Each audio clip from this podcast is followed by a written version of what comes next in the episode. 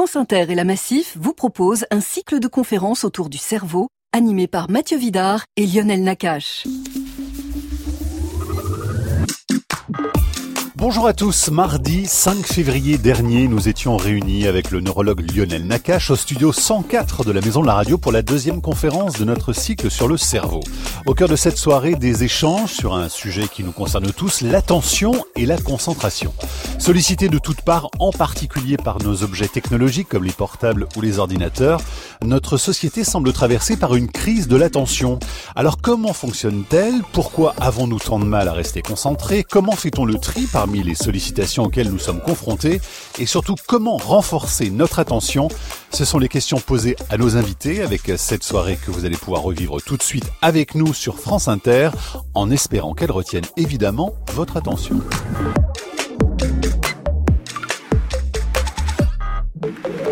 Mathieu Vidard. Très heureux de vous retrouver ici au studio 104 de la Maison de la Radio et partout en France, Lionel, vous le savez, plus de 130 salles de cinéma sont en direct avec nous ce soir pour cette deuxième conférence autour du cerveau.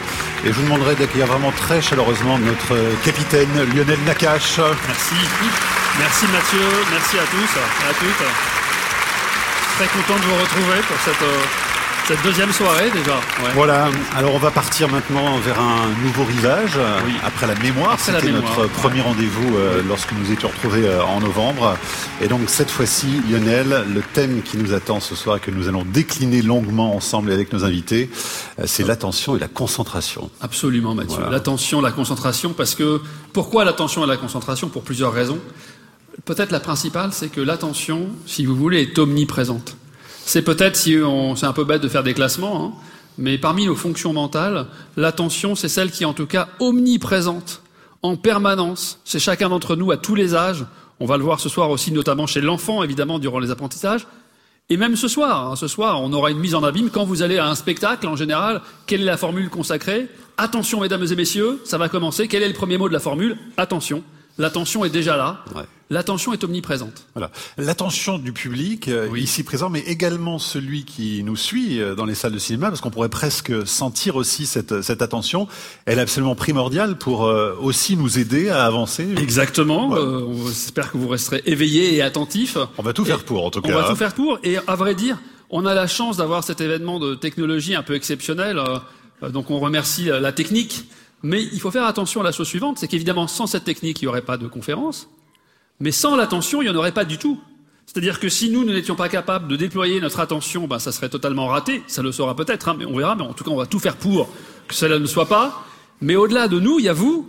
C'est-à-dire que si maintenant, d'aventure, vous décidiez de vous tourner vers votre téléphone portable, de discuter avec vos voisins, ou de partir en rêverie, en divagation sur votre prochain week-end, eh ben, les mêmes sons, les mêmes images vont arriver vers votre cerveau mais vous n'allez pas du tout vivre la même chose. Ouais. Donc l'attention est, est, vraiment euh, omniprésente et nécessaire, et cette soirée illustrera ça. Voilà, donc on va tout faire ce soir pour stimuler votre attention, et on va commencer, Lionel, évidemment, autour de notre organe préféré, euh, le cerveau. Oui. Alors, est-ce qu'il y a des zones dédiées à l'attention dans ce cerveau-là? Excellente question, cher Mathieu. Merci.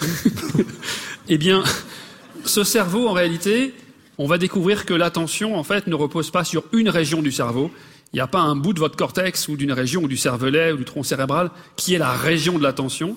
Et en fait, plus que ça, on va découvrir ensemble, mais de manière, j'espère, intelligible, que derrière ce, cette expression monolithique au singulier de l'attention, il y a en fait plusieurs processus différents, plusieurs mécanismes, et le fait de se familiariser avec ces mécanismes, de découvrir quelles sont les différentes facettes de votre attention, on l'espère, d'abord ça vous permettra de mieux faire connaissance avec une composante centrale de votre et de notre psychologie, et peut-être aussi en situation écologique de de peut-être mieux utiliser votre attention. En situation savoir. écologique, dites Oui, écologique au oui. sens non pas politique du terme, hein, ouais, mais écologique, c'est-à-dire pas au laboratoire. On est, on est vraiment dans, le, dans la vraie vie. On va pouvoir découvrir plusieurs types d'attention. On va essayer de faire ça, en tout cas de vraiment, et on va poser. Euh, c'est vrai que dès qu'on s'intéresse à l'attention, au-delà de l'évidence, on a tous l'impression de savoir ce que ça veut dire euh, faire attention. Si vous réfléchissez à l'expression, souvent cette expression faire attention, on l'associe à plusieurs variantes en fait, comme euh, être vigilant, être concentré. Il vous aura pas échappé qu'il y a deux titres, hein, une tension entre l'intérêt scientifique et l'intérêt aussi euh, concentration. Être concentré, être éveillé, être vigilant, être aux aguets, être en alerte, tout ça, à la fois, on peut l'utiliser de manière synonymique pour l'attention, mais on voit bien que chacune de ces expressions, elle vise vers une facette un peu plus qu'une autre, et donc on va essayer de s'interroger sur la définition, peut-être en commençant par une définition, qui pour nous est la plus importante. Elle vient d'un monsieur qui est mort il y a quelque temps, qui a, il a proposé cette définition à la fin du 19e siècle. En France, il n'est pas très connu, il s'appelle William James, mais c'est un très grand philosophe et psychologue, le père de la psychologie moderne, on pourrait dire. Et William James a proposé cette définition. Alors accrochez-vous, elle n'est pas compliquée, mais elle est un peu longue. Il dit bien l'attention, c'est la prise de possession par l'esprit d'un objet ou d'une suite de pensées parmi plusieurs possibles. Et l'attention requiert d'inhiber certains objets, de ne pas se concentrer sur un objet, afin de mieux traiter efficacement les autres objets. Elle est déjà compliquée, Mathieu, cette définition, et déjà elle va pointer vers ce qu'on va voir dans un instant, c'est qu'en fait, derrière l'attention, il y a plusieurs choses. Il y a le mécanisme de la prise de conscience, la prise de possession par l'esprit. De quoi j'ai conscience à un moment donné, et on verra que ça repose sur l'attention. Il y a également la capacité à sélectionner, donc à amplifier certains objets, ceux à quoi vous voulez faire attention, et à inhiber le reste, ce qui a encore plusieurs fonctions. Il y a la capacité également à faire attention à ce qu'il y a autour de moi, un objet, vous, mon visage, etc., le cerveau, mais également d'orienter votre attention vers l'intérieur de vous-même, autrement dit vers nos pensées. Alors juste Lionel, un mot parce qu'on a reçu beaucoup de, messages d'internautes hein, depuis quelques semaines. Il y a toujours des internautes. L'annonce évidemment de la, conférence, heureusement. Et alors il y a Xavier qui nous pose cette première question, mais qui est très importante. Quelle est la différence essentielle finalement entre l'attention dont on parlait ce soir et la concentration? Alors qu'est-ce qu'il faut comprendre? Eh ben on remercie Xavier pour cette question pertinente. Et en réalité, la concentration, on rapproche le concept de concentration plutôt de, vers la troisième forme d'attention. Donc c'est un petit teaser, restez éveillé pour arriver au moins jusqu'à la troisième forme. Et on a les moyens, je crois, de laisser le public très éveillé euh, ce soir. Hein. Oui, et on peut commencer d'ailleurs par euh, la première. C'est-à-dire que depuis William James, il s'est passé des choses en psychologie, en neurosciences, sciences du cerveau.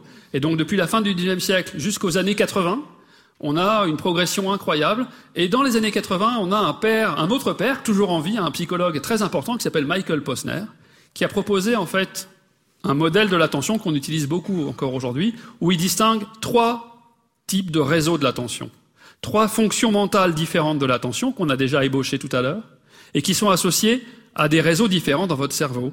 Et c'est ça ce qu'on va essayer de, de, passer en revue pendant cette séquence d'ouverture pour vous donner un peu l'arrière-plan de ce qu'on va en plus par la suite explorer de manière plus détaillée peut-être. Alors on peut commencer tout de suite.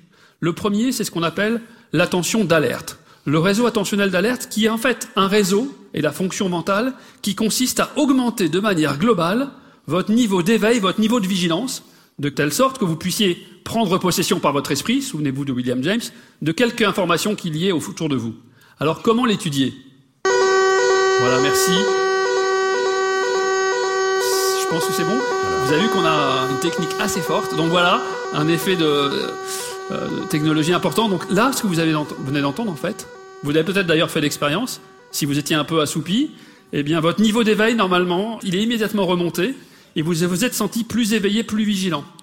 Et d'ailleurs, c'est le génie des alarmes, et des concepteurs des alarmes, de fabriquer des stimuli, des sons par exemple, qui vont être capables, que vous soyez absorbé dans une lecture, en train de penser à quelque chose, d'être immédiatement capturé et d'avoir votre niveau global de vigilance qui va être augmenté. Donc ça veut dire que tout d'un coup, notre cerveau se concentre uniquement sur ce son qu'on vient d'entendre, euh, Lionel? Oui, c'est-à-dire qu'en fait, euh, ce mécanisme de prise de possession d'une information par l'esprit, ici, votre esprit va être totalement accaparé par cette information, mais qui va passer, dans le cas du système d'alerte, par une augmentation de l'éveil, de votre éveil, l'éveil de votre cortex. Et en fait, pour vous donner quelques repères anatomiques, par exemple, eh bien, il y a euh, les hémisphères et puis, dans les profondeurs, il y a d'autres structures, et vous avez ce qu'on appelle le tronc cérébral. Et dans le tronc cérébral, il y a des structures qui vont piloter notre niveau d'éveil. Et donc, quand vous avez entendu ce son d'alerte, là, eh bien, une formation qu'on appelle la réticulée a immédiatement, par différents relais, augmenté le niveau de tout votre cortex, qui puisse du coup traiter de manière beaucoup plus facile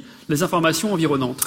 Autre exemple, Lionel, parce qu'on en a beaucoup justement euh, à découvrir ce soir. Deuxième fonction, deuxième, donc après l'attention d'alerte, il y a un autre euh, mécanisme attentionnel qu'on appelle l'orientation de l'attention. On peut appeler le réseau de l'orientation. Ce qui veut dire maintenant que, regardez là, vous êtes, nous surtout, on est Mathieu et moi face à vous, vous êtes très nombreux, on peut essayer de faire entrer dans notre esprit une partie de l'espace. Autrement dit, des visages, par exemple, qui se situent plutôt ici, plutôt là, plutôt là, et ça, ça ne va pas de soi, parce que votre esprit peut pas tout voir en même temps. On peut prendre conscience de très peu de choses. Descartes disait une chose intéressante déjà à l'époque, dans le traité des passions, c'était de dire, c'est intéressant, on ne peut prendre en fait clairement à l'esprit une représentation d'un objet que d'une seule façon à la fois. On ne peut pas prendre conscience de plusieurs choses en même temps sur un même objet.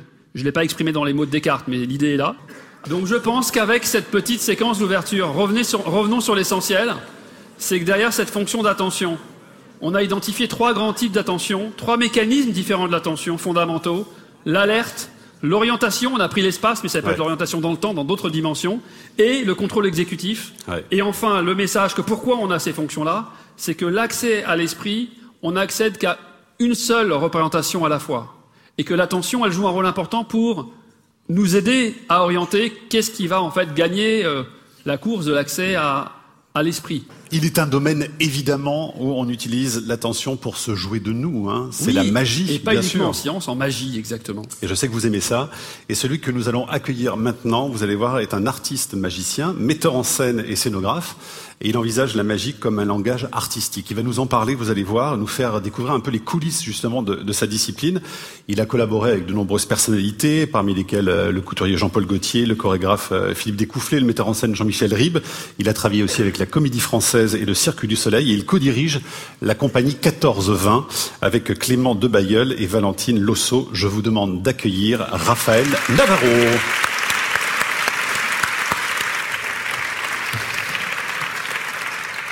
Bonsoir. Je vais essayer de vous expliquer rapidement des systèmes qu'on utilise en magie qui nous parlent un petit peu de l'attention et donc des principes euh, psychologiques dont on se sert pour euh, créer l'illusion en, essayant de vous expliquer un truc ou deux. Vous pourrez reproduire chez vous, essayer de, de travailler simplement.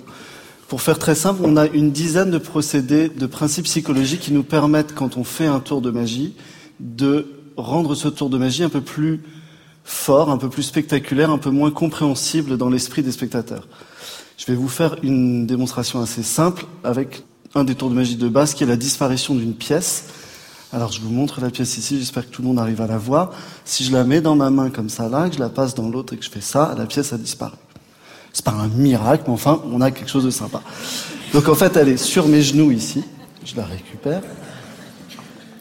Et J'explique un petit peu comment j'ai fait et les étapes qui me permettent de faire ça. Le trucage est très simple. Euh, j'ai juste fait semblant de passer la pièce de ma main gauche à ma main droite alors que je l'ai gardée dans ma main gauche. Mais pour que ça marche, j'ai besoin d'ajouter un peu de principe de psychologie pour détourner votre attention et rendre l'effet efficace. Et pour ça, je vais utiliser plusieurs principes. On va utiliser là ce qu'on appelle la loi des intérêts. La loi des intérêts, on appelle ça aussi misdirection c'est quelque chose qui utilise l'empathie, donc le fait de se mettre à la place de l'autre.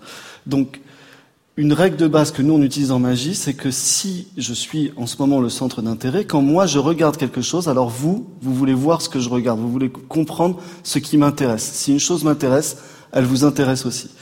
Donc, je vais par mon regard détourner votre attention pour pouvoir vous faire voir la main que je veux que vous regardiez et évidemment ne pas regarder l'autre. Donc je vais le faire en faisant ma passe comme ça et en regardant ma main ici. Et en fait, évidemment, ça me permet de lâcher la pièce là sur mes genoux. Donc elle n'est plus dans ma main. Mais si je fais ça, même si ça marche un peu mieux, c'est pas encore suffisant. Donc j'ai besoin de rajouter encore une autre étape.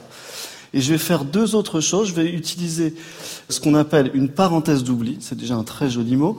Et c'est un principe qui est assez intéressant en magie.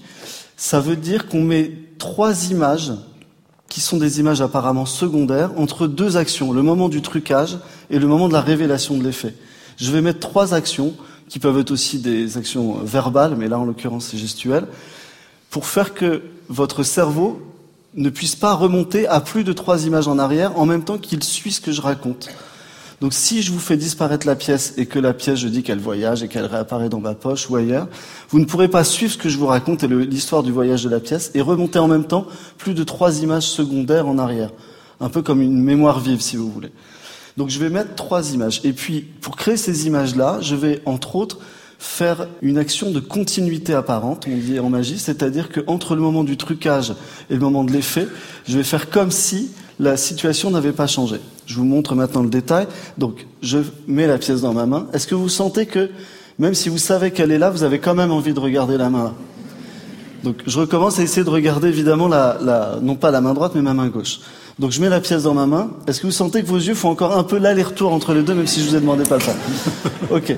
Donc, Maintenant, j'ai lâché ici, je fais juste semblant de faire passer, donc c'est du mime, juste semblant de faire passer la pièce d'une main à l'autre, mais évidemment je n'ai rien, c'est juste du mime. Puis je fais une passe magique qui ne sert à rien si ce n'est à reproduire un vieux rituel de la magie passée, mais qui en fait me fait gagner ce troisième temps-là. Et là, je peux révéler mes mains complètement vides.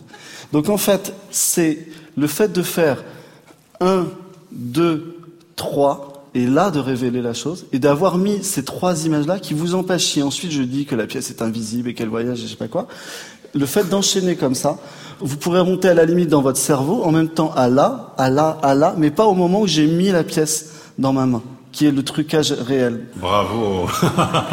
voilà.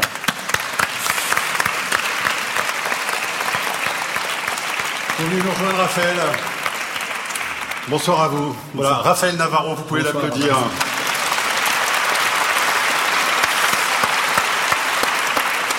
Voilà. Alors donc vous appartenez à ce mouvement de la magie nouvelle.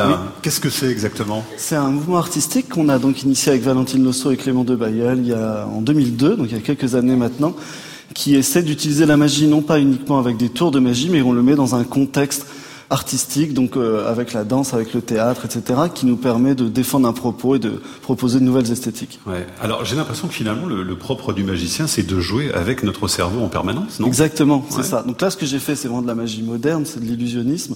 Ce qui nous intéresse, c'est que beaucoup de magiciens travaillent sur les principes psychologiques.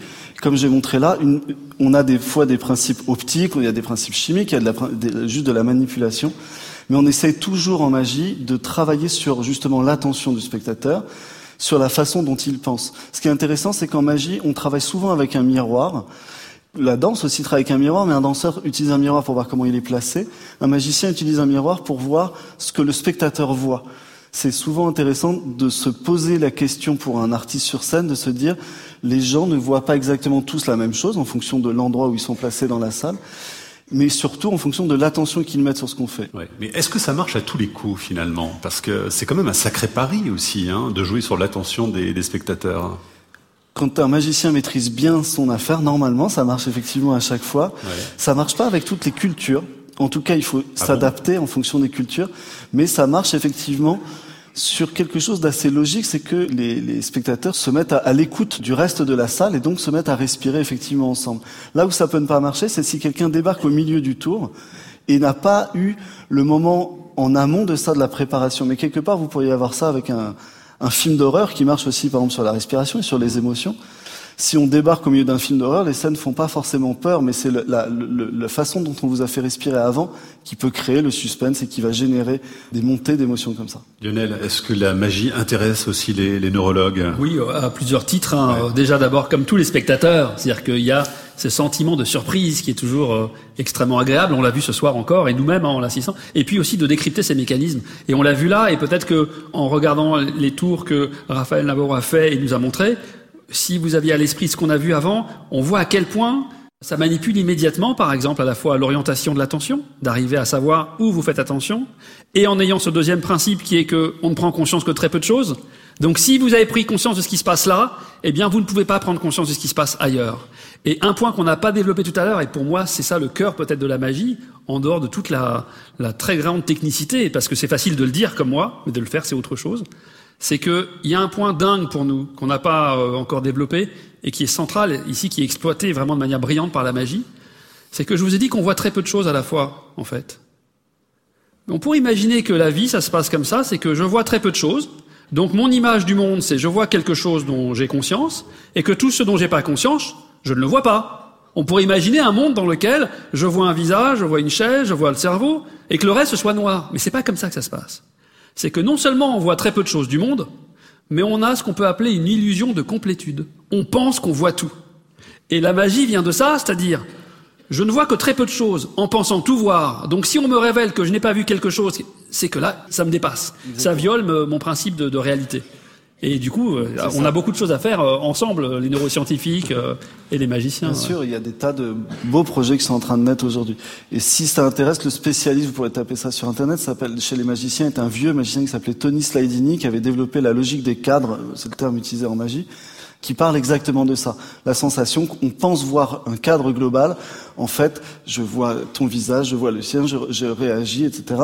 Et c'est le fait de cadrer de cette façon-là, en ayant une, la sensation qu'on maîtrise l'ensemble. Et évidemment, c'est en jouant avec ça qu'on arrive à, à créer ces, ces, illusions. Et on parle de neuromagie. Hein oui. Aujourd'hui, c'est un terme qui existe ouais, vraiment. Tout à fait, exactement. Pour dire à quel point vos disciplines peuvent se rencontrer. Un dernier mot, Raphaël, parce que vous nous disiez, selon euh, l'endroit où on se trouve dans le monde, on perçoit pas du tout les tours de magie de la même manière. Ça, ça m'intéresse. Oui, vous travaillez avec une anthropologue d'ailleurs. Exactement. Sur il y a donc Valentine Losso, qui est donc la cofondatrice de la Magie Nouvelle. Elle est à la fois metteuse en scène et dramaturge, mais elle est aussi anthropologue.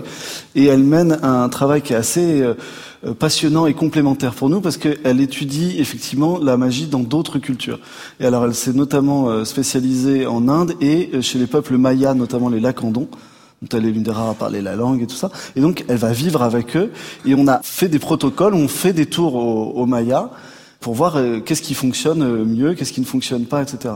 Ce qui est assez étonnant, c'est que les effets de lévitation, par exemple, qui sont des choses très fortes pour nous souvent. Si on voit quelqu'un s'envoler ou prendre un caillou, une feuille et la faire voler, ils s'en foutent complètement. Ça n'a étonnamment, mais on a mis du temps à comprendre pourquoi. C'est-à-dire que non seulement ils réagissent pas ou peu sur le moment, ils trouvent pas ça normal pour autant. C'est pas possible dans leur culture. Hein. C'est pas quelque chose, c'est pas une pensée, une cosmologie dans laquelle ce serait possible. C'est juste que on a fait un certain nombre de tours et puis ils nous parlent jamais de celui-là où ils réagissent pas là-dessus. Et on a réalisé qu'en fait, il n'y avait pas, d'un point de vue anthropologique, de motif vertical, ni d'un point de vue religieux, ni même social. Il n'y a pas l'idée de hiérarchie comme nous on peut avoir, que ce soit vertical d'un point de vue du paradis de l'enfer, que ce soit le patron, l'ouvrier, le père, le fils, l'échelle sociale, l'ascenseur, etc. On n'a pas tous ces motifs-là dans leur société. Ils ont quelque chose de très horizontal, donc ils ont la pensée de quand ils meurent, on doit faire sa vie à rebours, donc à l'envers, vraiment en reverse, pour effacer les traces qu'on a laissées comme ça. Et les étoiles, qui est une idée très belle, je trouve, sont les, les pieds des poteaux des maisons des dieux vus par en dessous, comme s'il y avait un autre monde au-dessus et qu'on voyait en fait le monde comme ça. Raphaël Navarro, merci, Merci beaucoup, à vous. Merci beaucoup. Merci Raphaël, à bientôt. Voilà. On a plein de choses à rapporter à la maison ce soir. hein. Vous allez pouvoir vous entraîner avec la pièce, les doigts, etc. ça. Alors, qu'est-ce qui fait la différence justement entre un cerveau attentif euh, et un cerveau distrait? Euh, À quoi est-ce que cela sert finalement de, de faire attention? Et notre cerveau est-il capable de faire plusieurs choses à la fois? On a déjà un peu des éléments de réponse hein, sur cette question. Pour nous en parler, nous accueillons Jean-Philippe Lachaud. Bonsoir. Voilà, Jean-Philippe Lachaud, directeur de recherche au sein de l'équipe Dynamique cérébrale et cognition. C'est au centre de recherche en neurosciences de Lyon. Euh, Qu'est-ce que vous étudiez exactement? Bah l'attention. Ouais, Vous en êtes le grand spécialiste Ouais, le monomaniaque, grand spécialiste, euh, je sais pas en tout cas celui qui en parle, mais euh, il y a beaucoup de gens, il y a pas mal de chercheurs qui travaillent très bien sur l'attention en France. Ouais. Et vous avez travaillé sur des programmes justement d'entraînement euh, permettant à chacun d'atteindre un état attentionnel optimal. Donc on Ah, compte bah, sur vous. Et vous avez également lancé dans les écoles le programme euh, ATOL, qui veut dire attentif à l'école. Et l'objectif, c'est là aussi de développer des, des outils pour apprendre aux élèves à se concentrer. Et on a plein de questions là-dessus. Et vous êtes euh, aussi l'auteur de nombreux livres, dont Le cerveau funambule qui nous a beaucoup inspiré, et les petites bulles de l'attention, tout ça, c'est chez Odile Jacob. Avec des dessins, avec des Ouais. dessins de Jean-Philippe Lachaud lui-même. Absolument. Alors, qu'est-ce que vous pensez de ce que vous venez de voir là? Euh, c'est c'est hum, c'est magique. Moi, ce qui me frappe, c'est de voir euh, c'est de voir à quel point le, le contrôle de l'attention euh, est à la fois fort et faible. C'est un phénomène qui est connu, qui est bien connu des pilotes. On sait qu'il y a des exemples de, de catastrophes aériennes où euh, le pilote en fait ne ne- n'est même pas sensible, n'entend pas une alarme qui est pourtant extrêmement saillante parce qu'il est complètement focalisé sur autre chose et l'avion se crache. Donc le contrôle volontaire de l'attention sur quelque chose peut vraiment verrouiller l'attention et créer toutes ces zones d'ombre. Et à côté de ça, on voit avec la magie un exemple où le où l'attention peut être extrêmement manipulée et finalement le contrôle volontaire de l'attention est très faible. On contrôle peu son attention parce qu'il suffit que quelqu'un d'un peu doué euh, l'oriente comme ça dans tous les sens et on peut plus rien en faire. Et là, c'est intéressant parce qu'il y a une piste de réflexion sur le sur qu'est-ce qui manipule notre attention, comment est-ce que notre attention est manipulée au quotidien. Et là, on verra qu'il y a, pour peut-être en parler, qu'il y a beaucoup de sources de manipulation de notre attention Ouais. parce qu'elle elle suit des lois finalement assez simples et que quand on les connaît, on peut s'amuser à attirer l'attention sur ce qu'on veut.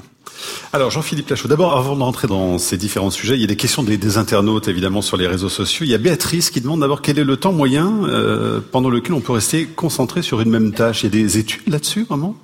Alors j'ai vu des études là-dessus, un peu ridicules, avec une, on parlait de poisson rouge. comme quoi l'attention était passée en dessous de celle du poisson rouge.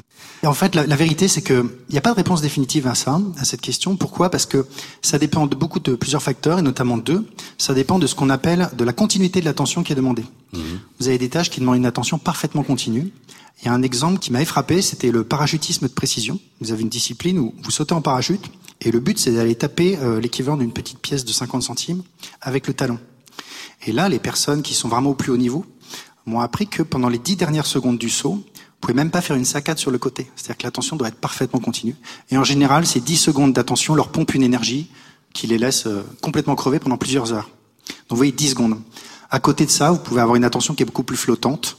Vous allez pouvoir tenir votre attention plus longtemps. Ça dépend également du goût qu'on a pour ce qu'on regarde. Vous mettez un gamin, vous dites ce gamin, je suis sûr, il peut pas être concentré plus de 10 minutes.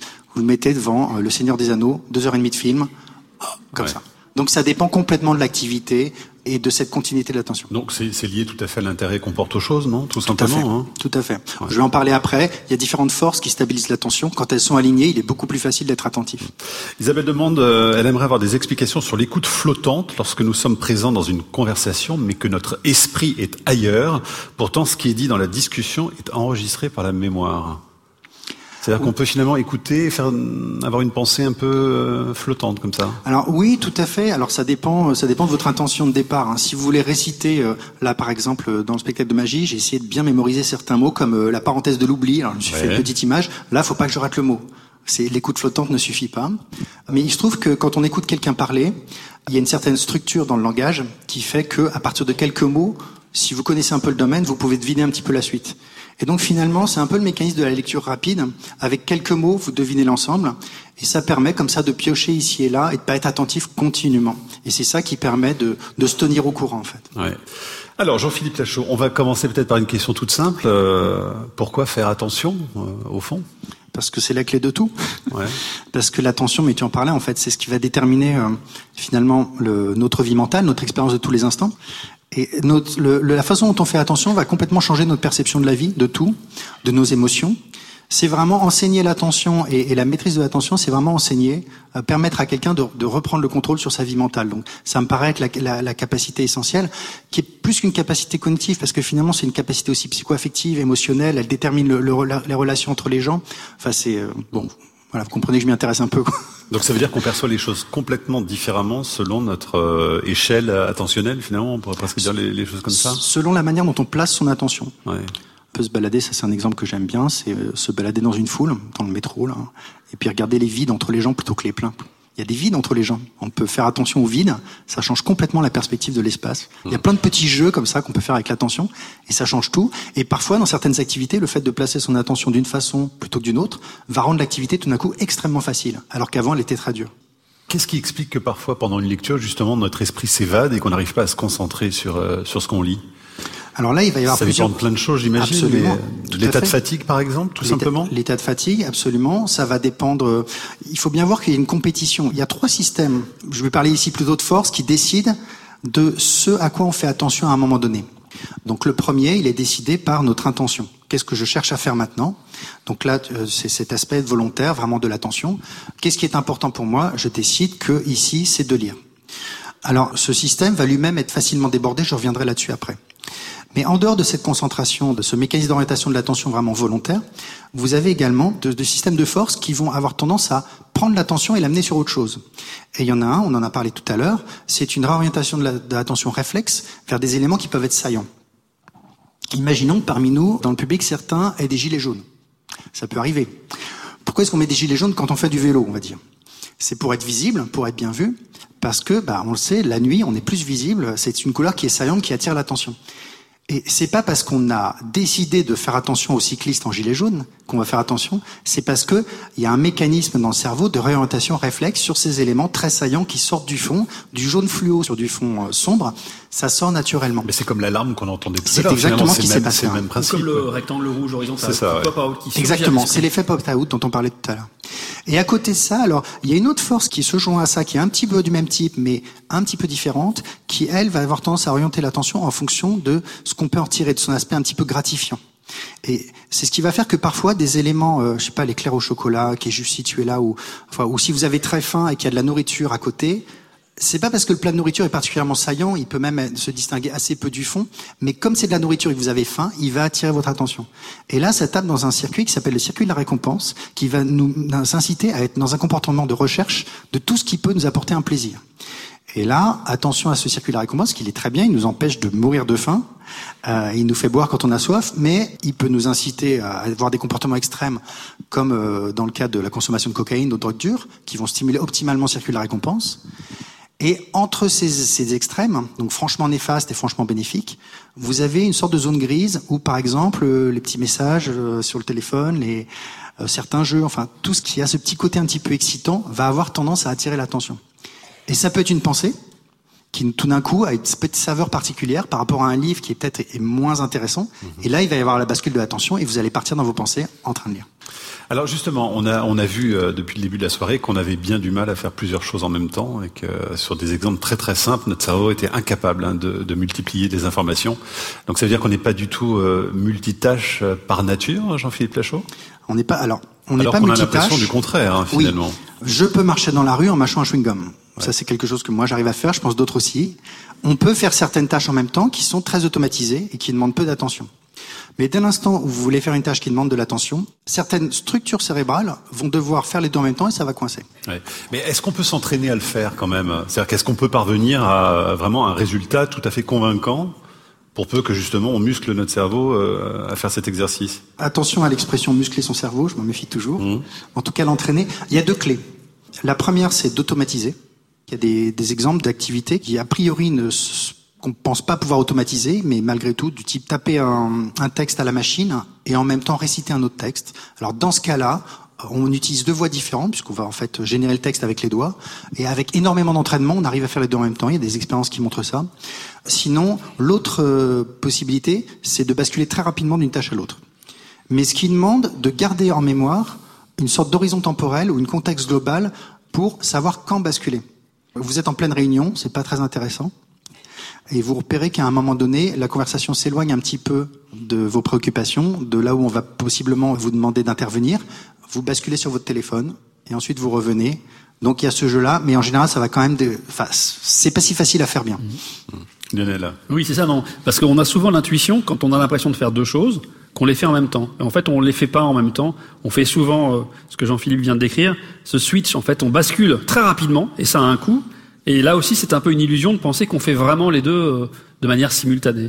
Par exemple, on peut penser que lorsqu'on nous, envoie, des, par exemple, une histoire dans une oreille et dans l'autre, est-ce qu'on peut suivre les deux, les deux histoires? Et dès les conditions dans lesquelles on arrive à les suivre, c'est pas qu'on les suit les deux en parallèle, c'est qu'on fait en général de l'alternance très rapide, mais à notre insu, entre les deux canaux, avec ce que Jean-Philippe a dit avant, c'est que quand on a une phrase, euh, il y a une congruence sémantique. Si on nous parle d'une boulangerie, du pain, eh bien si on rate un mot, c'est pas très grave, on va pouvoir le remplir après. Mais il y a cet effort d'alternance en fait. Hein et dont il faut aussi avoir conscience. Il y a un cas de multitâche qui est particulièrement euh, euh, dévastateur et qu'on vit tous, c'est quand vous êtes en plein milieu d'un truc et que tout d'un coup, vous vous souvenez qu'il faut pas oublier autre chose. Votre attention va régulièrement repartir pour réactiver ce souvenir, pour pas l'oublier. Et c'est ce qu'on appelle, en fait, ça va créer cette sensation de surcharge mentale. C'est généralement le signe d'une attention divisée. Oui. Alors, notre cerveau filtre beaucoup aussi, évidemment, les, informations, parce qu'il y a beaucoup de choses qui l'entourent, et on a le sentiment aussi qu'il va choisir des choses qu'il reconnaît immédiatement. Par exemple, quand on est dans une foule en train de discuter, que quelqu'un vous parle, notre cerveau est capable de se concentrer sur la conversation, alors qu'il est entouré par un brouhaha, et qui serait même capable d'ailleurs d'entendre d'autres conversations.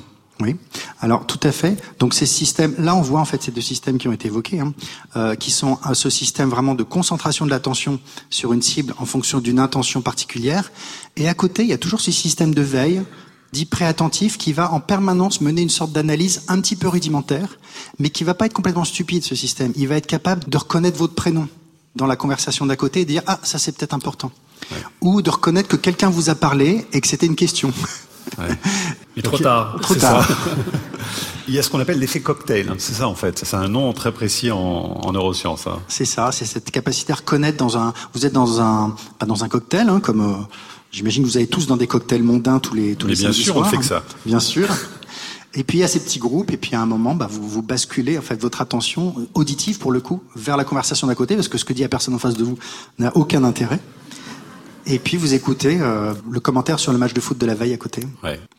Est-ce qu'on peut éduquer l'attention, euh, Lionel, alors? Bah oui, Hein, oui, c'est ça. Bah, On en peut fait, faire tout un travail pour euh, Oui, euh, recadrer les choses à, à différents niveaux. Il y a aussi même des sortes d'hygiène de vie. Hein, je veux dire parce que ce que vous disiez, Mathieu, la fatigue, le stress, le manque de sommeil, de qualité, tous ces paramètres-là sont des éléments très importants qui sont fondamentaux et parfois un peu négligés. Hein, dans...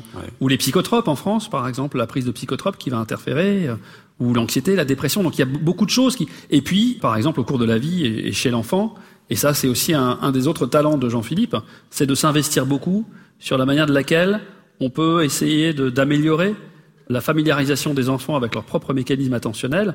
Et parce que, comme on l'a dit au tout début, souvenez-vous, l'attention, contrairement à ce qu'on appelle les fonctions instrumentales, le langage, le calcul, etc., c'est quelque chose qui est omniprésent. C'est-à-dire que vous vouliez apprendre à faire du violon, à jouer, euh, euh, je sais pas moi, à faire du sport, un sport très particulier ou à apprendre une langue. Dans tout ça, il vous faut de l'attention, en fait, en permanence. Donc c'est très important de pouvoir euh, sensibiliser euh, euh, les enfants, leurs parents, la société sur l'éducation de l'attention ouais. On va en parler évidemment dans un instant, on donnera des, exemples très concrets.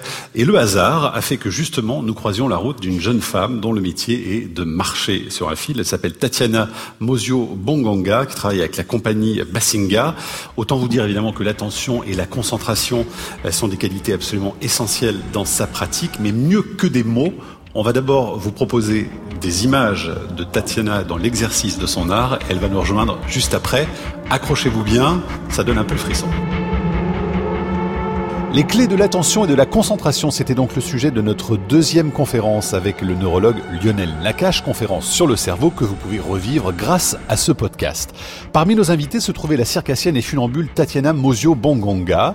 Après avoir diffusé des images de ses différentes prestations, elle nous racontait comment elle s'y prenait pour rester attentive et concentrée lors de ses impressionnantes traversées à plus de 50 mètres de hauteur. Ouf Voilà, Tatiana Mosio Bongonga est avec nous ce soir. Bonsoir à vous. Bonsoir, bienvenue. Bonsoir. Voilà, applaudissez-la chaleureusement s'il vous plaît, parce que franchement, je trouve que ces images sont impressionnantes. Voilà. Et ça nous donne des frissons, et ça fait évidemment de nombreuses fois qu'on voit ces Ah images, oui. Lionel. Oui. Et ça fait toujours le, le- le même effet. Comment vous vous sentez justement après la, la traversée du fil? Vous étiez à, à combien de mètres de hauteur dans, dans les premières images avant le, le Sacré-Cœur? Avant le Sacré-Cœur, c'était euh, à 55 mètres de haut environ. Et quand vous arrivez au bout, on vous voit respirer et sourire, parce que Mhm. vous avez quand même le sens aussi des gens qui vous regardent. Qu'est-ce que vous éprouvez à ce moment-là? Eh ben, c'est un moment assez étrange où bah, je comprends pas trop ce qui s'est passé avant et euh, où je me dis bah ok, c'est c'est terminé, ça s'est passé, ça s'est fait. Enfin, c'est déjà fini. C'est un peu souvent le mot qui Ouais. revient. Et alors donc effectivement, vous avez à la fois cette concentration qu'on ressent bien, Mhm. et puis ce, ce plaisir qui est là aussi. Vous arrivez finalement à, à jouer avec les deux? C'est plus le plaisir que la concentration. En fait, je me rends pas compte. euh, quand je monte sur le fil, je suis prête à y aller et je suis prête à profiter de ce moment-là. Ouais. Du coup, je suis pas dans un état de concentration. J'ai pas besoin de me préparer à ça. Je suis déjà prête.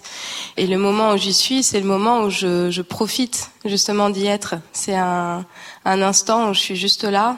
Et il y a tout un tas de personnes qui sont autour de moi. Il y a toute l'équipe technique, il y a toutes les personnes qui tiennent les cordes. Il y a, il y a une espèce de tout qui comble tout ce vide au final et euh, qui me laisse juste avancer tranquillement et, et partager ce, Ouais. cet état d'être. Est-ce que vous vous sentez porté justement par l'attention du public, de tous ces gens qui vous regardent et qui semblent aussi vous porter hein, avec leurs yeux? Ah bah oui, bien sûr. Ouais. Là, il y a réellement. euh, c'est pour ça qu'on joue beaucoup de jours pour être sûr de pouvoir euh, avoir la chance de croiser les regards et de voir les visages qui s'illuminent ou pas. Ouais. Et euh, Vous avez le temps de voir ça? Ah oui, oui. Sur le sûr. fil? Oui, Vous avez oui, le temps de voir les regards Mm. Incroyable. Ouais. Est-ce que vous êtes sécurisé là ou pas? J'ai pas de ceinture de sécurité. Après, on a tout un protocole de sécurité qui est mis en place. Sous mon costume, j'ai un baudrier avec euh, de quoi m'a- m'arnacher. En cas de problème En cas de problème uniquement. Donc euh, si je sens qu'il y a le vent qui commence à souffler trop fort et que ça commence à être euh, dangereux, bah dans ce cas-là, je m'assois, je m'accroche et il y a, il y a une personne de l'équipe technique d'un côté ou de l'autre qui est prêt à intervenir. Ça vous est déjà arrivé ou pas d'utiliser ce baudrier? Non, ça m'est jamais arrivé. Après, on a déjà essayé le protocole de sécurité pour être sûr qu'il fonctionne correctement. Bien sûr, au moins, ouais, évidemment. Alors, Lionel et Jean-Philippe, je suis sûr que vous avez des questions à poser à, Tatiana. D'abord parce qu'effectivement, euh, ça fait tellement écho à, cette image de la poutre, Jean-Philippe, c'est incroyable. Bah oui, complètement, parce que bah, au départ, d'ailleurs, l'image de la poutre, c'est pour essayer de casser cette image de, habituelle de la concentration comme un truc euh, lourd, pénible, crispé, etc., pour montrer que c'est beaucoup plus une affaire d'équilibre entre ces différentes forces qui basculent l'attention. Donc c'est léger, quoi. C'est comme le funambuliste, comme aussi le surfeur ou sur la planche à voile.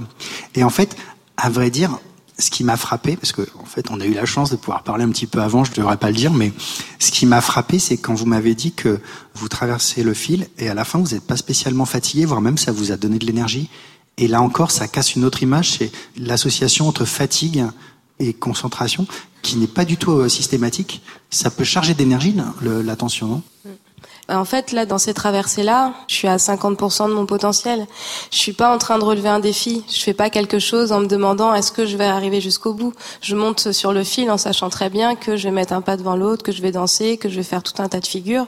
Mais c'est quelque chose du qui relève. Bon, c'est pas du quotidien non plus, parce que j'en fais pas tout le temps. Mais c'est des mouvements qui sont répétés et c'est quelque chose que je sais faire. C'est un métier en fait. Donc non, il n'y a pas cette fatigue, il y a pas ce. J'ai le trac avant de monter sur scène évidemment, mais je suis pas stressée.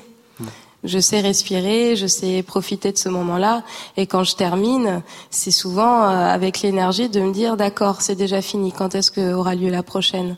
Et euh, je suis prête. Est-ce que l'attention est continue? Il y a des moments où vous partez un petit peu. Bah non, je pars pas parce que pour le corps, le fait d'être à cette hauteur-là, c'est pas quelque chose de naturel. Et j'ai beau, je pense, euh, même si j'en faisais tous les jours, je pense que pour le corps, pour euh, l'oreille, enfin je sais pas à quel endroit ça se situe, c'est pas normal d'être à cette hauteur-là. Donc je suis en état de vigilance. Et cet état de vigilance me permet de pas avoir de pensées parasites. Euh, est-ce que j'ai pensé à faire ma machine à laver Est-ce que ceci Est-ce que cela? Ouais. Un comble. Ouais. Euh, Lionel, ça se passe où dans le cerveau C'est fascinant parce que déjà, quand on ouvrait tout à l'heure euh, cette soirée en disant voilà, il y a trois grands types de facettes.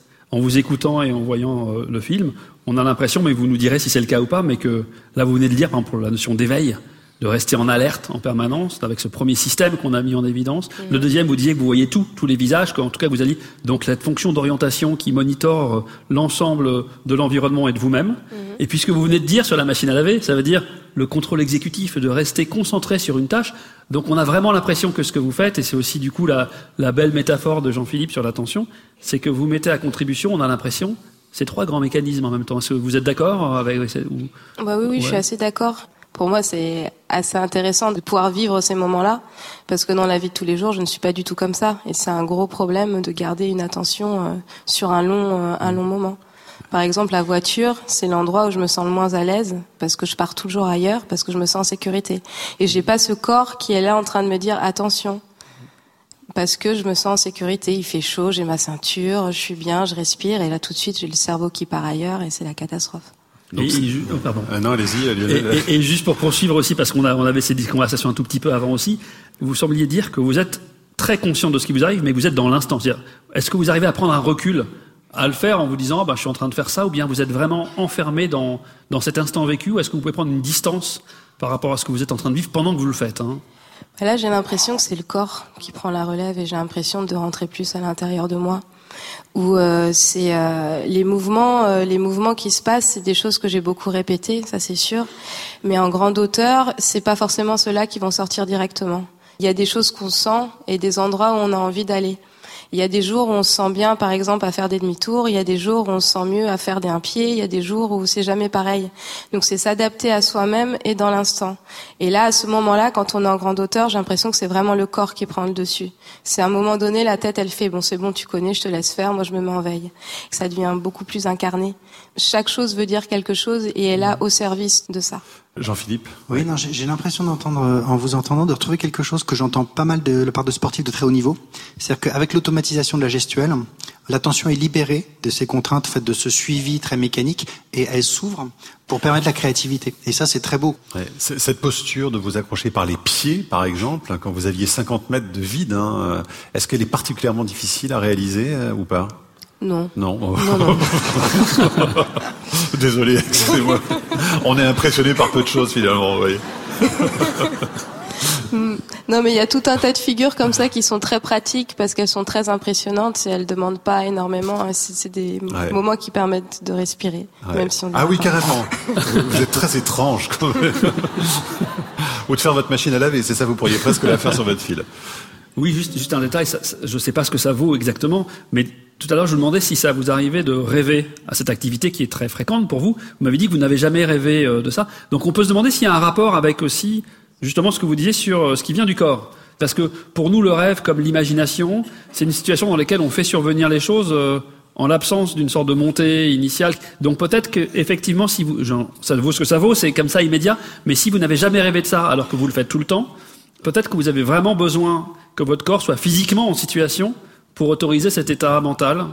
Et évidemment, ça, on peut pas le, le simuler facilement. Euh, mais c'est marrant en y repensant. Euh, enfin, c'est vrai que je rêve pas du funambule, mais euh, il m'est arrivé. Euh, j'ai été voir les, les slackers qui étaient au cirque de Navacelle. Je pense qu'il faut vous dire parce que moi je savais pas ce que c'était un slacker. Mais... Ah oui, pardon. Un slacker, c'est. Enfin, je sais pas si vous voyez. Il y a beaucoup de vidéos qui circulent de sport extrême où il y a quelqu'un qui marche sur un fil sans balancier et qui fait des très très longues distances. C'est ça. En gros, c'est ça la slack. C'est une sangle. On a un record du monde en France qui s'appelle Nathan Paulin. Mm, exactement. Et il est capable de faire quelle distance à peu près? Bah là, c'était le, c'était le record du monde et c'était sur 1 km 6. Bien. et donc? Et maintenant, ça a déjà été battu. Ça doit être, je pense qu'il doit être dans les alentours de 3 km maintenant. Ouais, non, c'est un petit joueur, lui. euh, Tatiana, comment vous entrez dans cet état d'attention quand même? Ça passe par quoi? Ça passe par la respiration? Qu'est-ce que vous faites comme exercice justement pour être vraiment dans les bonnes conditions? Avant une traversée? Ah Oui, bien sûr, oui. Eh ben, euh, rien du tout. non, j'ai mon échauffement. Mhm. Et euh, là où ça va changer dans la préparation, c'est ce que je me dis avant de monter sur le fil. C'est que souvent, on imagine euh, quelqu'un qui est tout seul et qui fait sa traversée. Et moi, c'est tout l'inverse. Je m'imagine vraiment avec toutes les personnes qui m'entourent. Et ça, c'est très très important pour moi. C'est vraiment un vide que je remplis. Et ce vide, je le remplis de mon histoire, de toutes les personnes qui m'accompagnent. Et c'est comme si j'avais tout un tas de mains qui étaient greffées avec moi. Et euh, c'est ça qui me permet vraiment d'y aller. Mais je me pose pas la question avant de monter sur le fil de ce, ce truc de respiration ou de préparation mentale comme on peut l'imaginer ou de méditation. Ça, je l'ai pas au moment où on me dit c'est bon, tu peux y aller. Bah, j'y vais en fait. Je me pose, me. intéressant, Jean-Philippe. Hein. Oui, mais euh, je crois que vous m'avez dit que vous faites de la pas mal de visualisation Beaucoup de visualisation, mais pas. Euh, ça va être en amont. Je m'imagine faire la traversée. Je m'imagine évidemment mm. la réussir et je m'imagine comme une grande virtuose. Oui. Ouais. Encore deux questions, Tatiana. D'abord parce que vous avez travaillé avec des scientifiques également. Qu'est-ce qu'ils ont étudié euh... Alors du coup, c'était pour étudier l'état de flow. C'était à l'ULB euh, à Bruxelles. Qu'est-ce que c'est l'état de flow? Eh ben, c'est un moment comme un état de grâce où on arrive à faire un, un exercice qui est censé être compliqué et où mhm. tout devient facile. Et donc, avec ces scientifiques, vous avez échangé à ce sujet-là? Bah, on a on a échangé pas mal. Ils m'ont mis dans une espèce de situation où c'était un, un, fil qui était à 50 cm du sol, où j'avais un espèce de casque de réalité virtuelle, ouais. où euh, j'étais censée être à 18 mètres de haut, mais je savais très bien que j'étais à 50 cm du sol, donc euh, bon, j'avais pas le vertige. euh, par contre, je, je voyais plus mes mains dans l'équilibre parce que du coup j'avais ce casque, donc on m'a privé de certaines choses. Et euh, c'était assez difficile de réussir à traverser. Et euh, ce qui était intéressant, c'est qu'il y avait un deuxième mécanisme qui est entré en jeu, c'est que mon ego, il en a pris un gros coup parce que j'arrivais pas à traverser à 50 cm du sol. Du coup, je me disais bon, t'es censé être funambule et professionnel, là t'as l'air complètement bidon, donc euh, situation de stress dans la tête. Après, je me suis vraiment dit, bah faut que je trouve une solution pour réussir. Et du coup, j'ai essayé de laisser le, corps faire et de comprendre comment ça fonctionnait pour y arriver jusqu'au moment où j'en ai réussi une première, puis une deuxième. Et il y a un moment donné où j'en ai fait 20 d'affilée. Et là, clairement, j'étais dans cet état de flow. Très bien. Et ça vous parle aussi, ça, Jean-Philippe Lachaud hein? Bah oui, tout à fait. Je retrouve euh, les disons deux composantes qui semblent être récurrentes dans l'état de flow et, et qui sont des pistes de travail pour atteindre cet état, qui sont un une attention bien posée, c'est vraiment posé sur les bonnes cibles, les bons éléments, euh, de façon stable.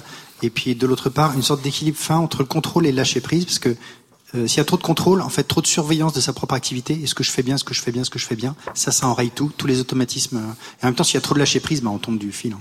C'est pour ça que c'est si difficile, parce qu'il faut arriver à se placer de façon fine. Ouais. Et vous avez aussi fait un travail, je crois que des jeunes, assez récemment, sur précisément votre art, pour tenter de canaliser l'attention? C'était pas dans ce but-là, hein. c'était vraiment dans la. C'est ce que vous avez observé en tout cas. Mmh. Ouais. ouais. oui, c'était vraiment dans la rencontre. Et euh, ce que je me posais comme question, c'était comment ça se faisait qu'avec euh, des enfants que je connaissais juste depuis deux semaines, que j'avais un peu tous les jours après l'école, j'arrivais à aller beaucoup plus loin qu'avec euh, des élèves que j'avais pendant deux ans en école de cirque. Du coup, je me suis vraiment dit, bah tiens, où est-ce que ça se situe? Là, on travaillait en extérieur, dans les pires conditions, parce que il y avait plein de stimuli dans tous les sens, entre le mmh. De foot, les ballons, les personnes qui s'appelaient les uns les autres. Et c'était très intéressant de voir qu'un enfant en fait était capable d'être sur le fil, de me regarder, de regarder son copain qui l'appelait, de lui répondre, et tout en restant, tout en ayant un corps présent à ce qu'il était en train de faire. Du coup, je me suis dit tiens, en fait, la concentration, ça veut dire quoi? Est-ce que c'est être dans son monde enfermé, ou est-ce que justement c'est s'ouvrir au monde et être vraiment présent à ce qu'on fait, mais à ce qui se passe autour, ce que la Terre elle continue toujours à tourner? Lionel? Je suis tout quoi. eh bien, on peut l'applaudir. Tatiana Mosio Bongonga. Et vous restez encore avec nous quelques instants. Voilà. Alors, Jean-Philippe, quelques clés concrètes aussi pour essayer de renforcer notre attention. Alors là, c'est euh, j'ai envie de vous dire, docteur, s'il vous plaît, aidez-nous, parce qu'on a bien besoin de vos conseils. Euh, quelles sont les pratiques d'entraînement, finalement, par lesquelles on peut commencer pour essayer d'être très concret dans cette maîtrise de l'attention? Alors, j'aurais pu demander, là, je vais faire une réponse vache, j'aurais pu demander à Tatiana, lundi, là, j'aimerais euh, traverser un fil de 200 mètres. Est-ce qu'il y a des trucs pour que je puisse y arriver lundi, là? Aussi vite que ça. Aussi vite que ça. C'est très ambitieux. Euh, je crois que l'attention, quand même, il faut bien avoir conscience que pour développer son attention, c'est quand même globalement un projet long terme. C'est-à-dire qu'il faut s'intéresser à l'attention et se dire que petit à petit, on va apprendre et qu'on va progresser, que ça va être formidable. Mhm. Et d'où cette notion de sens de l'équilibre, parce qu'on va, euh, euh, bah voilà, on va développer cette capacité. Ceci dit, il y a quand même des choses qu'on peut faire. Alors, quand même des stratégies, je vous rassure. Alors, il se trouve que dans donc on a mis en place, comme vous l'avez dit, un, un, programme dans les classes qui s'appelle Atoll. Et ça fonctionne comment Atoll? Donc c'est des, des, petites séquences où l'enseignant explique aux enfants euh, de sa classe des choses sur l'attention, puis des techniques. Alors au début, en fait, la première partie, c'est tout simplement pour expliquer ce qu'est l'attention et simplement le fait d'avoir ce regard sur son attention, de comprendre que tiens, ah bah quand je me laisse distraire parce que mon petit copain ici veut me parler, eh ben, j'ai ces petits neurones dans mon cerveau, circuit de la récompense, qui s'éveillent et que finalement, c'est pas tout mon cerveau, c'est pas tout moi. Je peux les écouter, mais je suis pas obligé de les écouter je peux prendre une certaine distance par rapport à ça. C'est ce qu'on appelle une réflexion métacognitive où on s'observe en train de fonctionner. Et ça, déjà, ça donne certaines clés pour reprendre un peu de maîtrise. Donc c'est sortir de soi pour se regarder fonctionner. Ouais, cette espèce de prise de conscience pas permanente. Hein, il s'agit pas de mettre tout le monde, tous les enfants en double tâche, en tant observation perpétuelle, mais de redire tiens, ah là, là effectivement, là, là j'avoue que c'était, je comprends le mécanisme qui a eu lieu. La prochaine fois, je vais faire un peu plus gaffe, etc., etc. Euh, Avec quels âges euh, vous travaillez exactement Alors Atoll commence euh, au départ, c'était école élémentaire principalement. Ah oui. En fait, on a des enseignants de maternelle qui nous ont dit oui quoi, c'est pas des bébés, on peut bosser avec eux. Donc il y a des enseignants de maternelle hyper motivés qui font l'intégralité du programme avec des enfants de, de 5 ans. Et puis là, on est en train de concevoir une version pour les ados, ados et lycéens aussi, qu'on a surnommé Adol. Donc première chose, la plupart du temps, le problème d'attention, il est lié au fait que le cerveau de l'enfant est face à une tâche avec plein de sous-tâches qui sont contradictoires, qui rentrent en conflit ça, l'attention, elle va se perdre. Je vais vous donner un exemple tout bête. C'est euh, vous relisez une copie. Vous avez commencé par relire, mettons pour le savoir si c'est bien écrit ou si ça a un sens. Puis tout d'un coup, hop, première faute d'orthographe. Et hop, vous basculez dans une relecture des fautes d'orthographe. Et tout d'un coup, vous faites plus du tout attention au style. Et donc, en fait, pourquoi? Parce que vous évoluez avec plusieurs intentions en même temps, qui vont être contradictoires et qui vont, en fait, éclater l'attention. Donc, mieux vaut, dans certains cas, repartir sur une lecture juste pour les fautes d'orthographe, ou à la limite quitte à relire à l'envers en partant de la fin pour pas se laisser attraper par le sens. Puis une fois que c'est fait, aller sur le niveau plus stylistique, etc. Donc il y a comme ça toutes les tâches dans lesquelles l'attention peut vraiment se perdre. On peut apprendre aux enfants à les décomposer en petites tâches plus simples, sous forme de petites mini-missions où l'enfant voit exactement ce qu'il a à faire. C'est-à-dire qu'en fait, on, on, joue même sur des personnages. Alors, l'enfant va jouer le rôle de Maximois. Maximois, il, il voit, ok, si j'avais un petit domestique qui venait ici, je lui donnerais d'abord ça à faire, puis ça, puis ça, puis ça, et puis à la fin, tout serait fait. Ensuite, il se transforme en petit mini-moi. Petit mini-moi, il prend la première mission, il dit, j'ai ça à faire, je le fais, je toque, j'y vais. Comme une flèche vers sa cible. Et donc, on joue là-dessus pour apprendre aux enfants à savoir utiliser cette technique. Deuxième élément, c'est de, de développer cette sensibilité chez l'enfant au premier signe de la distraction. Si je me laisse distraire, si elle alarme, mes yeux vont partir. Ma tête va partir, Ma posture va s'orienter. Donc finalement, la distraction entraîne souvent une mise en action du corps. Et en restabilisant mon corps, je peux apprendre à restabiliser mon attention. Donc ça, on est vraiment dans l'apprentissage d'un sens de l'équilibre attentionnel. Et le dernier élément du programme, c'est de donner franchement des modes d'emploi pour se concentrer. je vais vous donner juste un petit exemple. Imaginez que euh, je vous explique comment faire un gâteau au chocolat.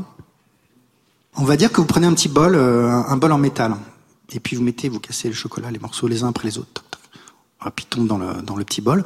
Le bol, vous le placez dans de l'eau bouillante, dans une casserole. Puis vous faites chauffer. Et ainsi de suite, vous rajoutez des morceaux de beurre, le beurre fond.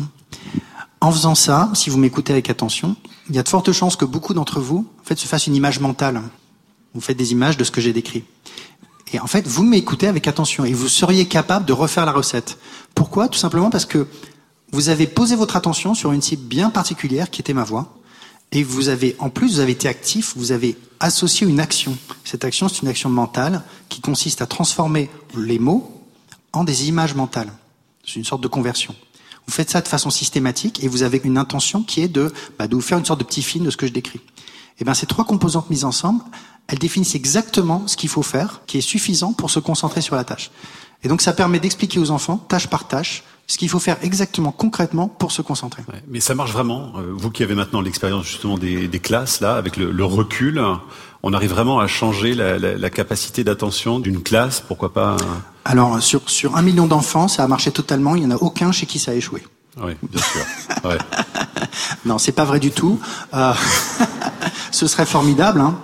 Ben, on est dans une phase de validation. On a commencé à faire des premières validations qui donnent des résultats positifs. On a surtout énormément de retours d'enseignants qui nous disent que maintenant, ça y est, quoi. Ils ont une clé pour au moins commencer à amorcer un travail sur l'attention, à parler d'attention avec les enfants, à leur donner une culture.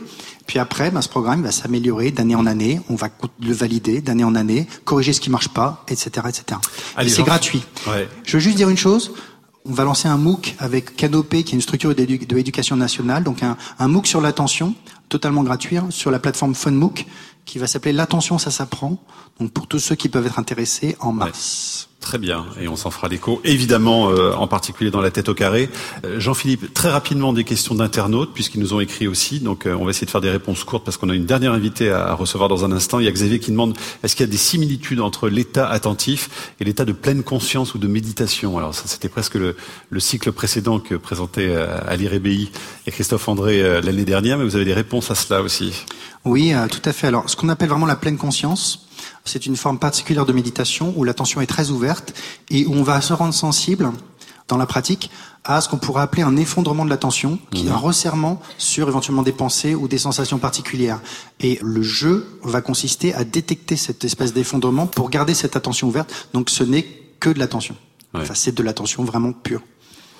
Stéphanie nous dit comment aider mon fils de 9 ans à mieux se concentrer en classe? Son professeur indique qu'il a du mal à se mettre au travail et a tendance à papillonner. J'aimerais bien l'aider pour justement euh, canaliser son attention. Alors là, en tant que parent, bah, en tant que parent, euh, déjà accepter l'idée que l'attention ne va pas être continue.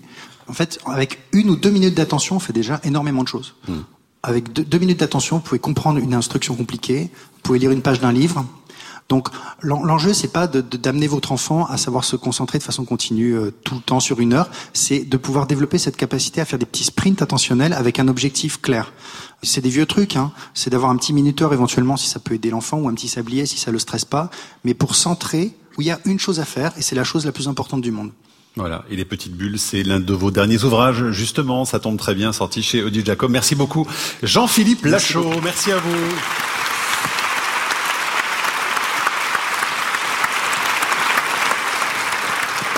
Voilà.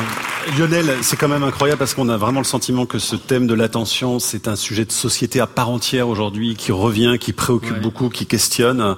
Donc évidemment, euh, ces questions de société rejoignent aussi les travaux des chercheurs. Oui, parce que peut-être une des propriétés de l'environnement dans lequel on vit aujourd'hui par rapport à avant, c'est que avec l'immersion de tout ce qui est le monde numérique, pour aller vite, ouais. on a une source nouvelle aussi d'informations qui nous bombarde en permanence, et on pourrait dire pour le meilleur et pour le pire. Donc il y a cette question de l'attention qui se reformule, qui a toujours existé, comme vous l'avez vu, hein, mais qui se reformule, qui prend une importance particulière, et de manière immédiate, et aussi pour les plus jeunes d'entre nous, de savoir comment gérer du coup cette situation où on est, on a tous nos téléphones, euh, nos sources d'information, etc. Comment arriver à gérer ce surcroît de sollicitation à la lumière des principes qu'on a vus? Et ça, c'est un défi contemporain où je pense qu'il faut l'aborder euh, pas du tout comme une sorte de, de vieille barbe idéologique, de dire c'est pas bien, c'est super, de voir qu'est-ce qui pose problème et qu'est-ce qui est avantageux. Et on a besoin de cet esprit critique euh, et rationnel. Et c'est pour ça que toute cette soirée aussi est intéressante, c'est de décomposer ce qu'on appelle l'attention, de voir aussi quelles sont nos illusions pour arriver à appliquer cette question, notamment, je pense, auprès des enfants et auprès des gens qui ne sont pas des dinosaures comme vous et moi.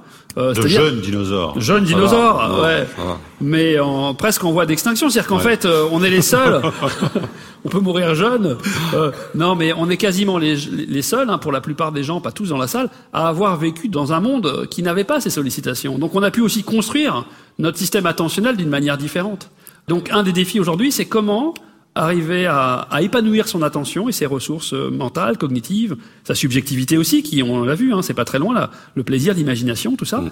dans cette société qui a ses, ses paramètres nouveaux, qui sont un peu différents. Donc nous avons connu la préhistoire, on pourrait le dire aussi comme bah, ça. On, savait pas, on savait pas qu'elle s'appellerait comme ça, mais maintenant. Oui.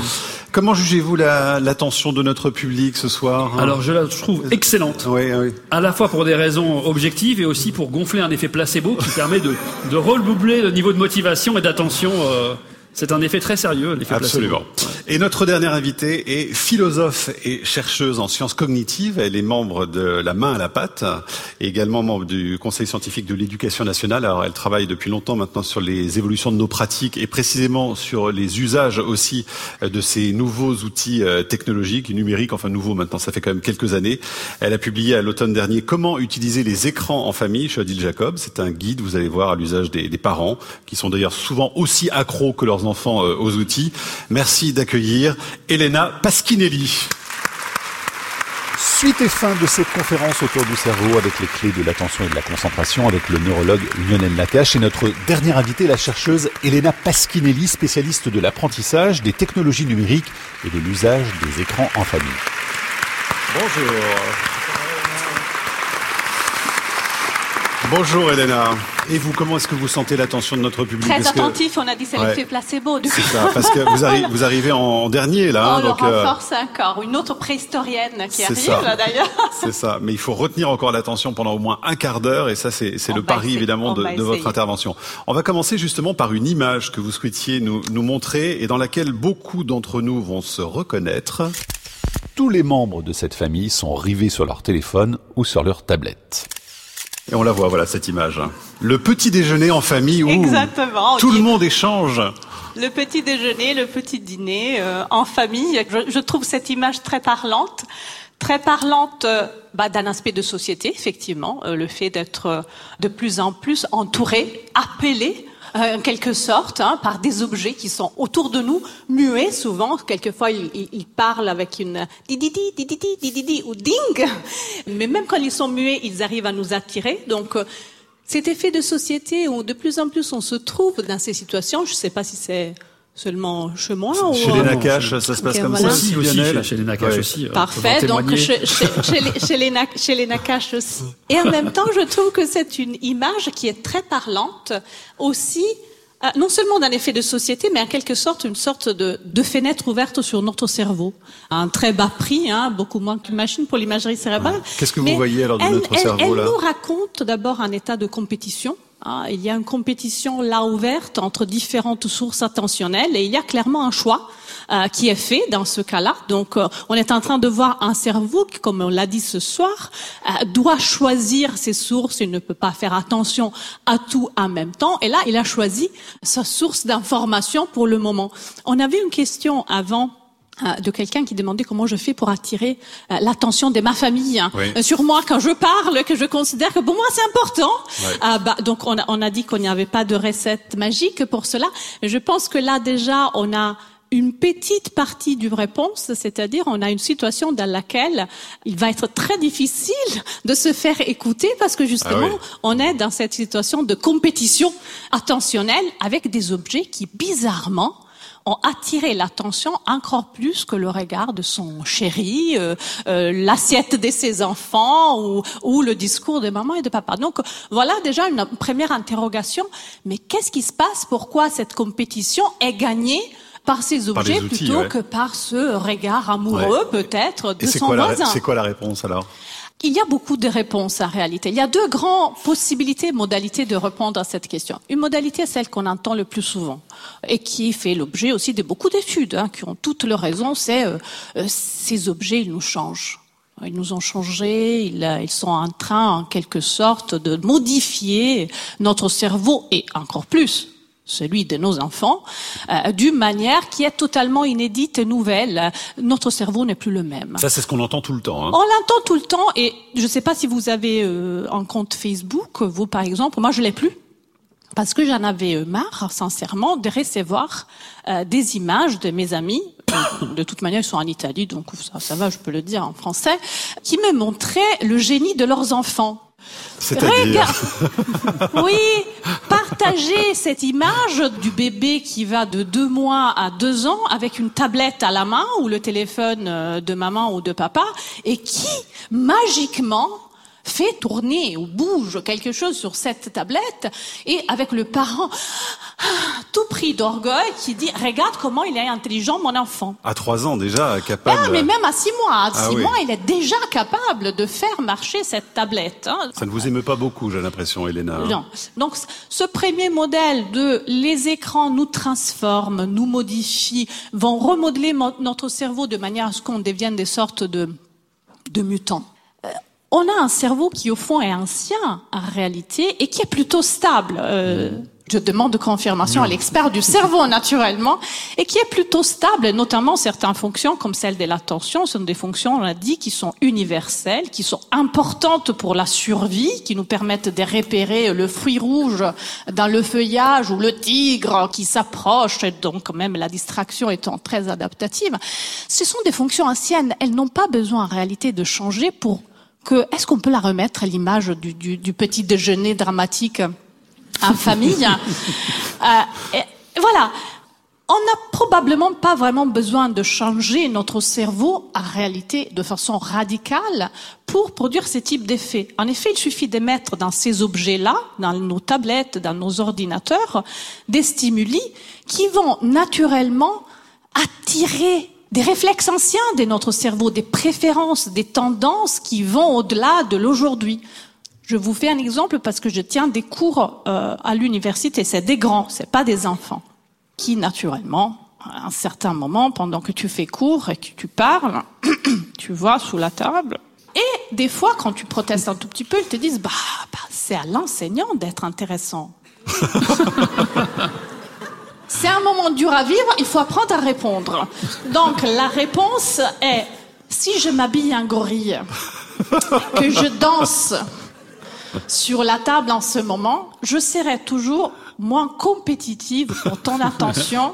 Vous avez déjà essayé en cours Ouais, non, exagérons rien. Hein. Je suis italienne, je bouge déjà beaucoup les mains.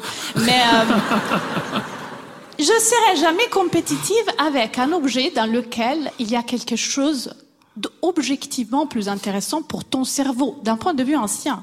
Ta copine ou ton copain qui, en ce moment, est en train de t'écrire que peut-être ce soir il sort avec Jean ou Jeannette.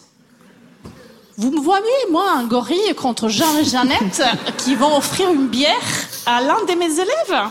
Ça n'a rien à voir. Ou se retrouver cette semaine. Ou l'information de groupe.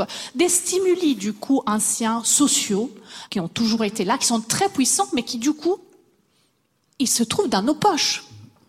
Et qui du coup font créer cette concurrence. Moi, je dis à mes élèves une concurrence déloyale par rapport à mes cours. Une concurrence déloyale parce qu'elle fait appel à quelque chose qui est très fort et très ancien le circuit de la récompense, on en a parlé, des plaisirs, mais aussi, voilà, un intérêt purement social, notre cerveau social. Hein. Nous mm. avons évolué dans un environnement de groupe qui a formé tous ces réponses qu'aujourd'hui vont être mm. Ding, alors, ding, alors Elena, évidemment, on a tout de suite envie de savoir qu'est-ce que vous faites vous pour essayer de retenir l'attention de vos élèves, parce qu'évidemment vous avez réfléchi à la question. Oui, sans m'habiller en gorille, hein, on est d'accord. Euh, sans m'habiller en gorille, une première chose, c'est en réalité celle, effectivement, de chercher à réfléchir, à rendre explicite cette problématique de l'écran, parce que l'autre problématique que j'espère on aura résolu définitivement ce soir, donc je leur passerai euh, juste l'émission dorénavant, c'est l'illusion de pouvoir faire. Donc la première chose, c'est un peu déjouer cette illusion, notamment chez une génération à laquelle on répète tout le temps qu'ils sont devenus multitâches. Ah mais vous êtes multitâche, vous. Donc eux aussi, ils vous disent, mais moi je suis multitâche, prof. Il n'y a pas de souci, hein. je fais ça et je vous écoute. Ça... Écoutez Jean-Philippe Lachaud qui vous explique, et Lionel Lacache qui vous explique qu'on n'est pas multitâche. Pour qu'on prenne conscience de ces limites-là.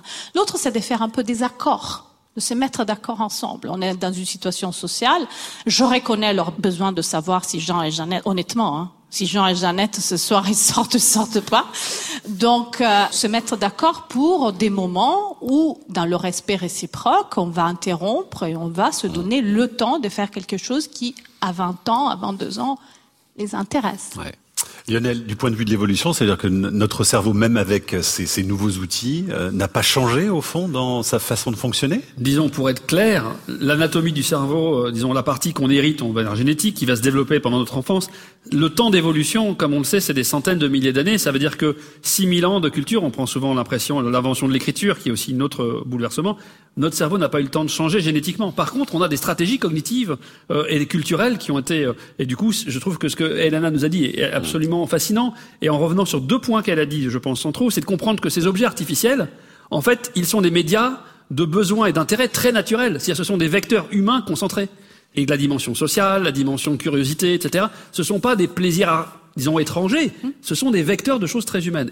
Elena, quelques conseils justement pour essayer de, de réunifier les, les, les familles euh, déconnectées, euh, mais là physiquement. Hein. Comment est-ce qu'on peut faire pour essayer, voilà, de, de, rassembler un peu les esprits quand même de temps en temps? Sans solution miracle et sans, oui. et sans recette facile, malheureusement, des choses à essayer. Une chose, je pense, c'est vraiment notre intelligence, c'est-à-dire savoir utiliser les connaissances qu'on a à disposition. Prendre conscience que les intuitions qu'on a euh, sur notre attention, des fois sont trompeuses, euh, qu'on s'imagine d'être meilleur de ce qu'on est.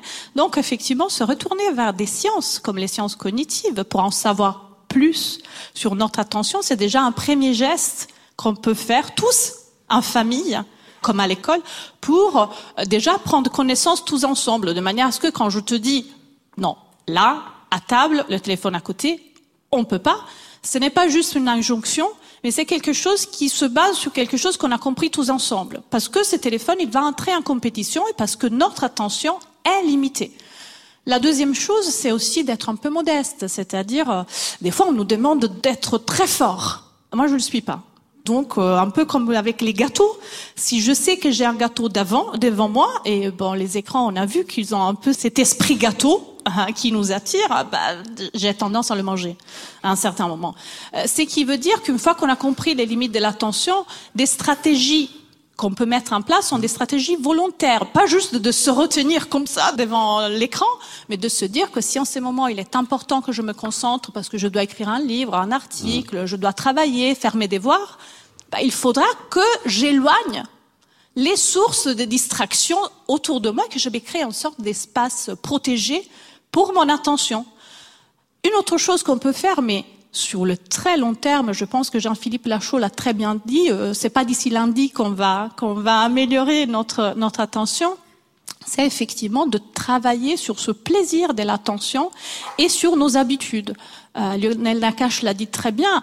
Bien sûr, notre cerveau reste stable au cours au cours du temps, mais on prend des habitudes.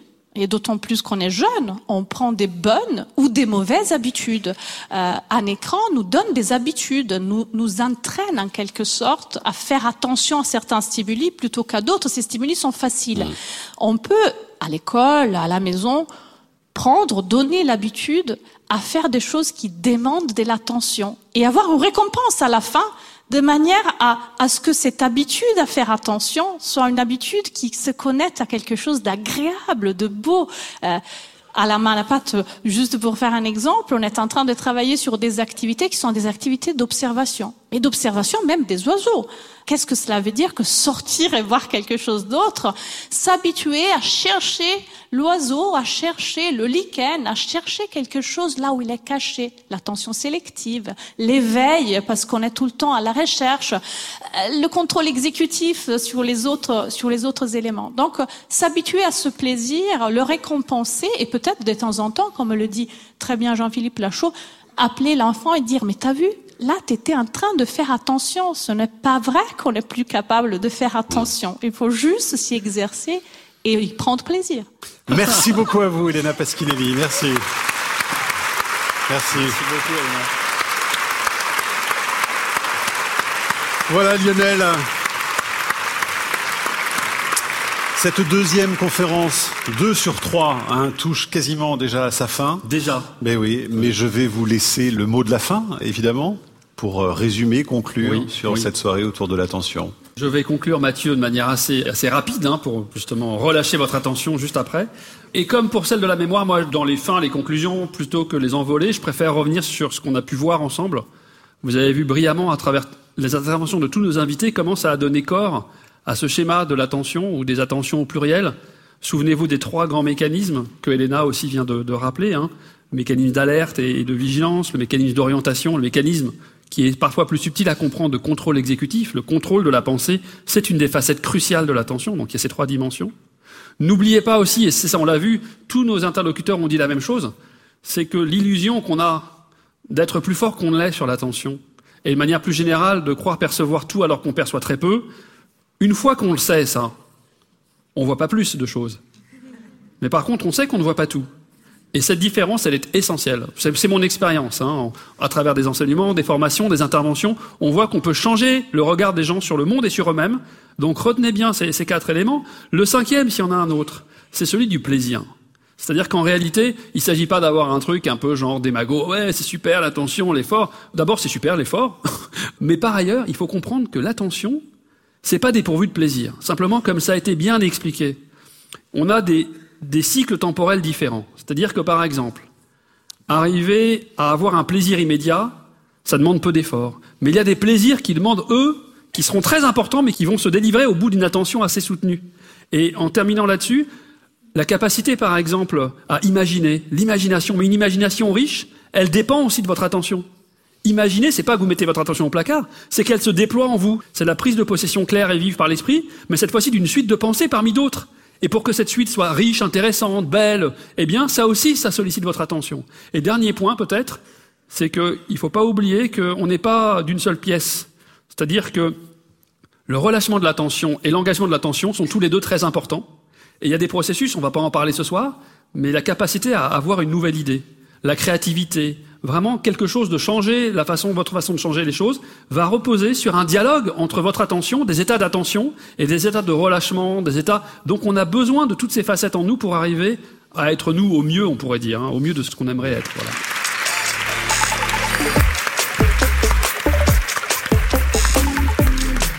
Voilà ainsi s'achève cette captation de notre soirée autour du cerveau avec l'exploration des clés de l'attention et de la concentration.